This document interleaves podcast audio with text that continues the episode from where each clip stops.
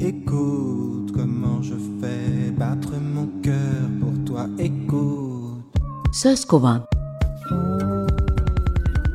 Sözcüklerin kökenleri.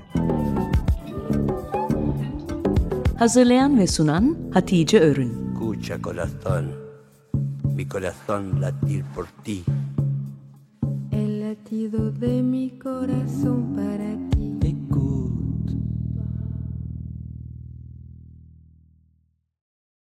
İsim şehir oynuyoruz, sözcükleri kovalıyoruz. U harfi altında seçtiğim yer İstanbul'un Unkapanı semti. Söz kovanın malzemesinin çoğu yanlış bildiğim için kendime güldüğüm sözcüklerden geliyor.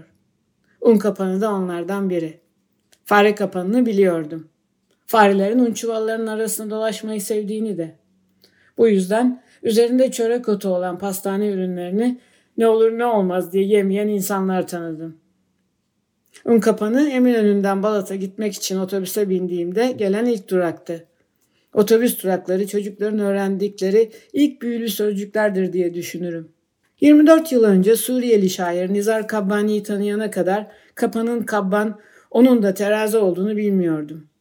Terazi derken söz ettiğim platform terazi yani baskül.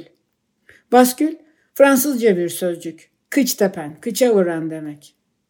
Çocuk parklarındaki en basit terazi tahterevalliye bindiğinizde karşınızdaki ağırlığıyla sizi havaya kaldırıp sonra birden bıraktığında ne olduğunu hatırlarsınız.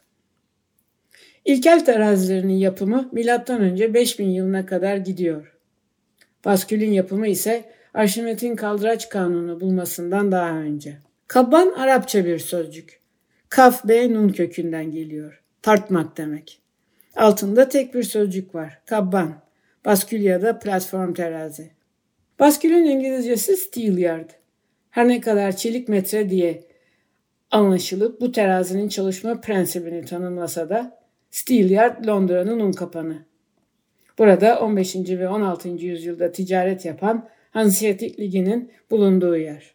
Un kapanında tartılan un içinde küçük bir parantez açmak istiyorum. Un sözcüğünün Arapça karşılığı dakik.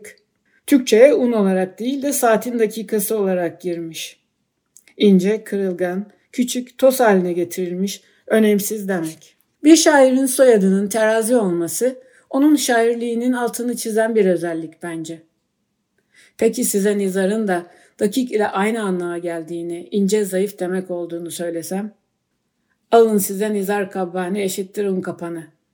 Kadınların şairi diye de bilinen Nizar Kabbani'ye ilgi duymamın bir nedeni de onun alfabeyi şiir olarak algılamasıdır. Çok sevdiğim alfabe şiirini buraya eklemek isterim. Senin için bir alfabe yapmak istiyorum. Başka alfabelere hiç benzemeyen. İçinde yağmurun ritmi, ayın tozu, gri bulutların hüznü ve Eylül'ün tekerlekleri altında ezilen söğüt yapraklarının acısı olsun istiyorum. Sözcüklerini gayet iyi tartmış şair.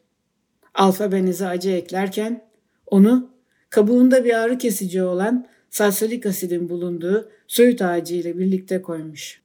Yarın kötü şiirlerin yazıldığı kağıtlardan yapılan uskumru tunikleri.